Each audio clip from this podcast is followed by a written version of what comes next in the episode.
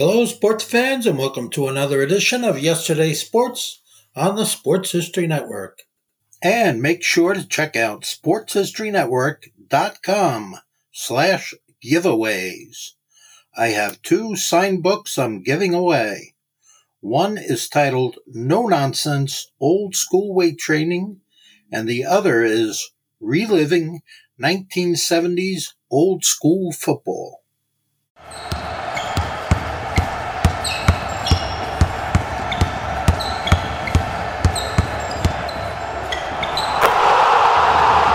This is Basketball History 101 with Rick Loayza. Welcome back to award winning Basketball History 101 part of the Sports History Network. I am your host, Rick Loayza, and this is the podcast where we bring to life some of the forgotten stories from basketball history. We are bringing old school basketball to a new school audience. And today we bring you the story of Oscar Robertson.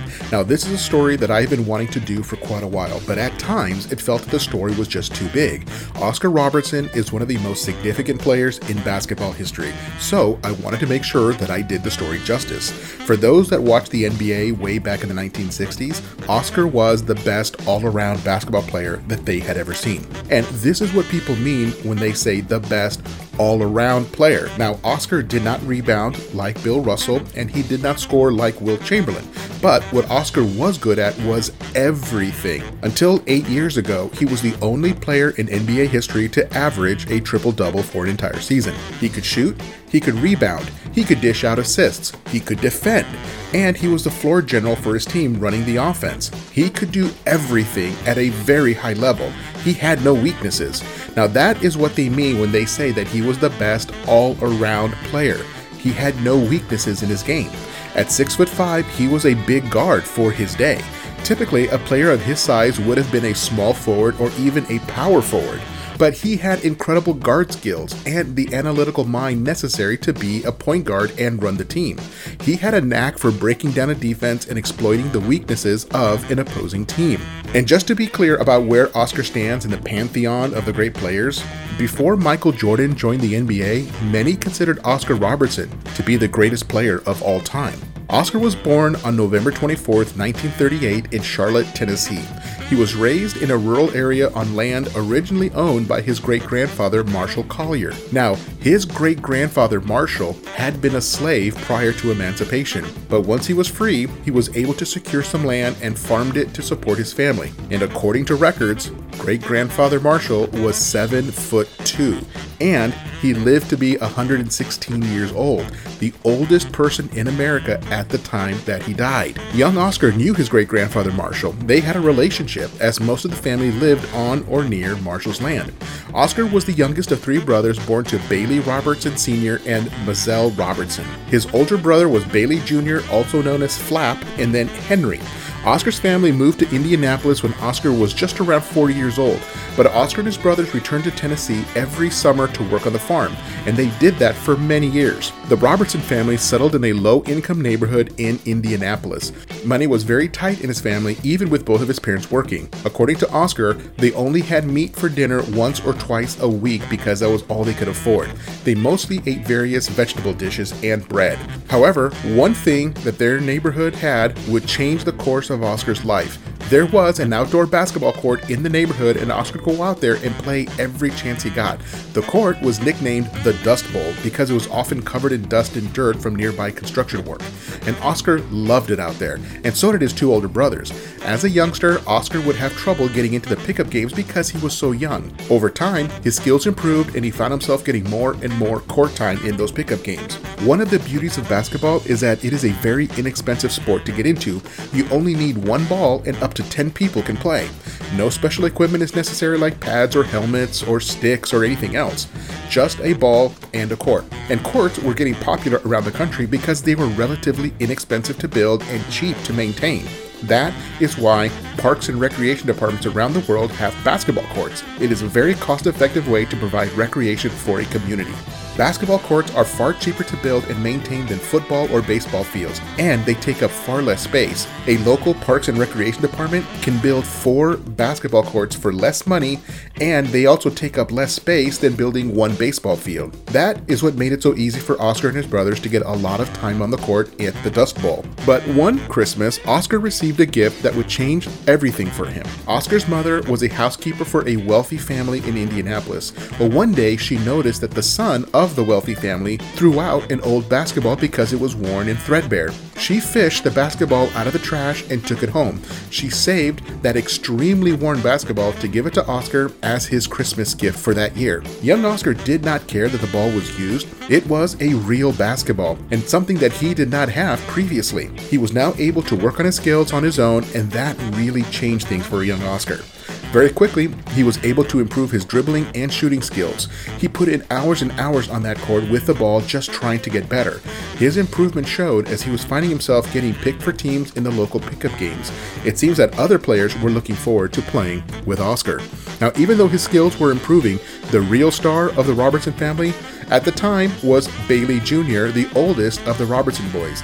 Bailey Jr., again, went by the nickname Flap and Flap was playing for Crispus Attucks High School, the only black high school in all of Indianapolis, which was still segregating their students. So all of the black students in Indianapolis went to Crispus Attucks. In 1951, when Flap was still a sophomore and still coming off the bench for Attucks, he went all the way to the round of eight in the Indiana State Basketball Championship. It was the first time that Oscar got to see a TV, and it was to watch his own brother. At the time of the game, the ball went to Flap for the game winner, and he hit it to move Attucks past Anderson High School and into the Final Four of the Indiana High School State Championship. It was an exciting time for the Robertson family. Flap was a really good player, and he was a showman on the court, which is something that Oscar lacked. Oscar's game was all about efficiency and getting the job done. If he made a great play, he would just run back on defense and did not make a big deal about it. But Flap loved the attention, and playing to the crowd is something that he loved to do. Eventually, it was time for Oscar to attend and to join the basketball team at Crispus Attucks High School. Now, this is a good place to take a break, and I'll be right back with more of Oscar Robertson's high school career.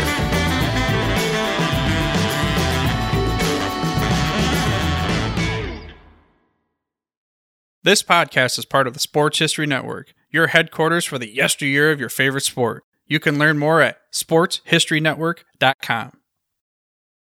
At the Sports History Network, we're all about sports yesteryear, and so we're so pleased to introduce you to Row One, an online memorabilia gallery and shop that brings your sports history to life anywhere. The Row One gallery includes over 5,200 gorgeously reproduced prints of team posters, game program covers, game tickets, advertisements, and more in baseball, pro and college football, pro and college basketball, and more. And any gallery item may be printed in a variety of sizes on wood, metal, canvas, acrylic, or poster paper. And in Row One shop, check out the thousands more of unique items with a retro and historical designs dating back to 1876, including t shirts, long sleeve shirts, phone cases, mugs, blankets, pillows, towels, and even shower curtains. Go to sportshistorynetwork.com, ROW number one, for access to the full Row 1 catalog and for gallery prints and gift items, plus get a 15% discount off all prints on the Row 1 Pictorem Gallery with coupon code SHN15. Follow the link on the show notes. Hi, everybody. Dan and Andrew from Hello Old Sports here. We wanted to drop in and let you know about our latest episode. That's right. We interviewed the co authors of Phyllis George, Shattering the Ceiling, a biography of groundbreaking broadcaster Phyllis George. And her life is really sort of a journey through 20th century America, from Miss America pageants to the Kentucky State House to the groundbreaking NFL Today show on CBS, even the Kentucky Colonels of the old ABA we got into all sorts of stories about the Celtics under Red Auerbach, about the interview with Roger Staubach, about really all sorts of things. A fight between Brent Musburger and Jimmy the Greek. We really enjoyed talking with Lenny Shulman and Paul Volpone, who teamed up to write this book. The book is on sale right now wherever books are sold you know, within reason. Garage sales, probably not. So go ahead and pick up a copy today. And if you want a chance to win the book, you can go to sportshistorynetwork.com slash giveaways and register for a chance to win. Goodbye, old sports. Welcome back to the show, and let us continue with the story of Oscar Robertson. Before the break, we share the story of his upbringing leading him to attending Crispus Attucks High School in Indianapolis. As a freshman, Oscar was only 5 foot 8 and he played on the junior varsity or JV team. And he played quite well and received good teaching. The thing with Oscar was that his game was so fundamentally sound. He was never flashy, he was all about winning. Even his coaches noticed that it seemed that Oscar was always two steps ahead of the other team. He would make a pass at the perfect time or put himself in the most advantageous position to shoot the ball. He was just playing at a different level than everyone else his age. By sophomore year, he had made the varsity mostly because he had grown to 6 foot 3, which already made him one of the tallest players on the team and easily the most talented. For that reason, the coach played Oscar at power forward. Now, due to his size, it seemed like the most natural position, but what could not be denied was that Oscar had incredible guard skills for someone of his size. The team was playing well, but his coach soon realized that by moving Oscar to his natural position of point guard, it could supercharge the team. And that's exactly what happened. With the ball in Oscar's hands and with Oscar running the offense, everything just fell into place and the team turned into a juggernaut. Oscar was the breakout star leading the team in scoring, rebounding, and assists. He also guarded the other team's best player. He was the engine that made everything go. But I do not want to give the impression that Attucks was a one man show.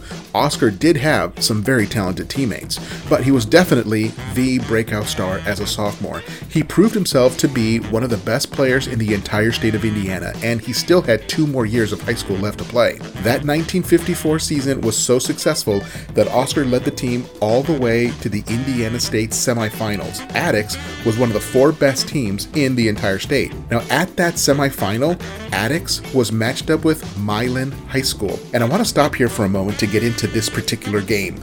In Indiana, in the state semifinals and the championship game were always held on the same day. The two semifinal games were played earlier in the day, and then there was a break, and that the two winners would play for the state championship that night. But in 1954, we had Milan High School from the very small town of Milan, Indiana. Now, this is a team that inspired the movie Hoosiers, and I did an entire episode on this very Milan team. It was episode 45 if you want to go and check that out. I not only tell the famous story of this little team that could, but also compared some of the plays from the real game with the movie version of the game. Now, in addition to that, there were twin boys sitting in the stands with their father. The father was a high school basketball coach and he took his boys to the state championship every year as spectators. His two boys were very talented players themselves, and it was the father's hope that his two boys would grow up to play for him and take his team to the Indiana State Championship. Those boys were the Van Arsdale twins, Dick and Tom, and I covered their story in episodes 111 and 112. In those episodes, I mentioned how they attended the Indiana State Championship and were completely enamored with the play of Oscar Robertson. The boys thought that Oscar was the greatest player they had ever seen. Tom grew up to be teammates with Oscar on the Cincinnati Royals. So, this is the third time that I am covering this one game. As we know, Milan was the team of destiny that year. They defeated Crispus Attucks and then won the Indiana State Championship later that night. For Oscar Robertson and the rest of his teammates, things were looking up. They were a great team and they made it all the way to the Indiana Final Four, and Oscar will still get two more shots at winning the state championship. Now, as a side note, the summer between Oscar's sophomore and junior year, his older brother Flap had graduated college and signed a contract with the Harlem Globetrotters. This allowed Oscar to meet and play with guys like Marques Haynes and Goose Tatum, and it was great for Oscar to get some experience with professional players. And back in the mid 1950s, many of the Globetrotters were as good or better than the players in the NBA. It's just that black players couldn't play in the NBA quite yet. So, for his junior year, Oscar had grown to his full height of 6 foot 5 and was an even better player than the year before. Now, that year, Crispus Attucks High School steamrolled their way all through the schedule and made it to the Indiana State Championship game. For the first time in Indiana history, two all black high schools were playing for the championship. In the end, Crispus Attucks defeated Roosevelt High 97 to 74. It was an incredibly high scoring game. The year before, the Milan High School team, they won the championship 32 to 30. Oscar scored 30 points by himself in that championship game. Now, traditionally, the city of Indianapolis put the winning team on a fire engine and drove them around the city so that everyone could take a look at the new champions. However, when Attucks won it all, they still got to ride on a fire engine, but instead of riding through downtown Indianapolis, as was tradition, the engine took a turn and the engine went through the neighborhood where Attucks was located. Oscar was quite offended by this. He thought that the team should be driven through downtown Indianapolis just like every other team before them. But Oscar was on top of the world as the best player on the best team in the entire state of Indiana. He still had one more year to go, and as a state champion, Oscar was able to go to a restaurant for the very first time in his life. Yes, that is correct. Oscar Robertson's family still struggled financially, and he had never been to a restaurant before the age of 16. His team was being honored as the state champion, and they were being taken to a very nice restaurant in downtown Indianapolis to be recognized. He was nervous and made sure that he learned about the etiquette of dining in a nice place. For his senior year, the team was even better. They went through the schedule pretty much unchallenged, and they made it back to the championship game with a perfect record. They had just one more game to complete, the first undefeated season in the history of Indiana high school basketball. They played Lafayette High School and defeated them 79 to 57. The 22 point victory showed just how powerful they were. Oscar was named that season's Mr. Basketball as the best senior in the state. Again, the team was put on a fire engine and driven through their own neighborhood instead of going through a downtown Indianapolis. But his high school career was not over yet. He still had two more games to play. Every year, the state of Indiana puts together an all star team made up of the 10 best seniors in the state, and they play two games against the all star team from the state of Kentucky. And all of the money would go to charity. And they played the first game in Indianapolis and the second game up in Lexington. Now, as Mr. Basketball for Indiana, Oscar got to wear jersey number one for the Indiana All Stars. The kid that was named Mr. Basketball for Kentucky was a kid named Kelly Coleman, better known as King Kelly Coleman. As the best player in Kentucky, he was looking forward to his matchup with Oscar and even said so to the press. He predicted that he would dominate Indiana and especially Oscar Robertson. Oscar did not know what to make of some kid in Kentucky talking bad about him, and the two players had never even met each other before. In the first game, Indiana won 92 to 78. Oscar scored 34 points while Coleman scored 17, and Coleman claimed after the game that he was under the weather and not feeling all that well. A week later, in the second game, Indiana won again, but this time by an even greater margin of 102 to 77. Oscar scored 41 points, and King Coleman, he only had four. The consensus was that Oscar Robertson was not only the best player in Indiana, but possibly the best player in the entire country. Everybody wanted to land the talents of Oscar Robertson. He had 75 schools contacting him. Many of these schools tried working on Oscar's father only to realize that he had virtually no influence on where Oscar would go and play his college ball. Oscar's mother had a little bit more say, but not enough to really influence Oscar's decision. Oscar was going to go where he thought he had the best fit. For most players from Indiana, their dream school is Indiana University, but the coach at Indiana did not seem that excited about landing Oscar. It seemed that he just assumed that Oscar would want to go there and did not really recruit him that hard.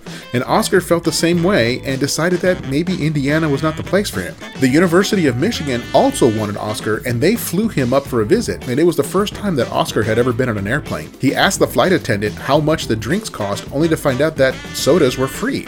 When he landed in Michigan, there was nobody there at the airport to meet him, and he figured that somebody from the university would come by to pick him up and give him a ride to the campus. So he called the coach from the airport, and they said that they had forgotten that that was the day he was arriving. Now, can you imagine that? We are talking about Oscar Robertson, and a college coach forgot the day that Oscar was visiting. So Robertson did not even bother going to the campus. He immediately took the next flight back to Indianapolis and was home the same day. In the end, he ended up choosing the University of Cincinnati, which was just a couple of hours from Indianapolis so his friends and family could easily go see him play. It was a smaller school back then as it was still a private school. It has since gone public and has grown to 30,000 students. Now at Cincinnati, he was one of the very few black students on campus, and it was a good thing for Oscar Oscar that he wasn't just an athlete with no brain. He had always been a very good student and was prepared to work hard at his studies. He could compete academically with any student on campus at Cincinnati.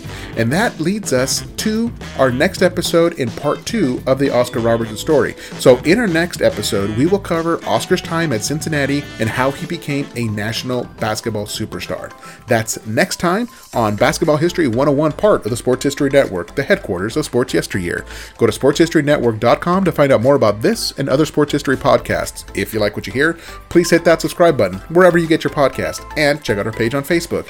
It is called Basketball History 101 Podcast. There you will find shorter historical posts as well as comments and discussion starters on today's game. I will also announce there when new episodes come out. I want to thank my producer and editor, Jacob Loayza. Join us each week as we continue to mine the history of basketball for more great stories from the past. Take care and see you soon.